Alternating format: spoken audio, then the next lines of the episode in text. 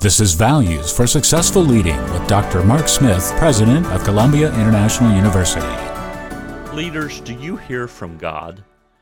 Psalm 62 1 says, I wait quietly before God, for my victory comes from Him.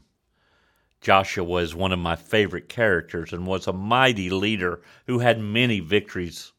He had success because he prayed. When I was a boy, my father used to ask me, Did you hear from God today? Did you really listen? You see, a biblical leader spends time each morning asking God for wisdom and direction. My father did this daily.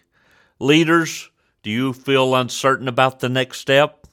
Today, take 30 minutes and pray, for prayer is today's value for successful leading. Connect with Dr. Smith at ciu.edu.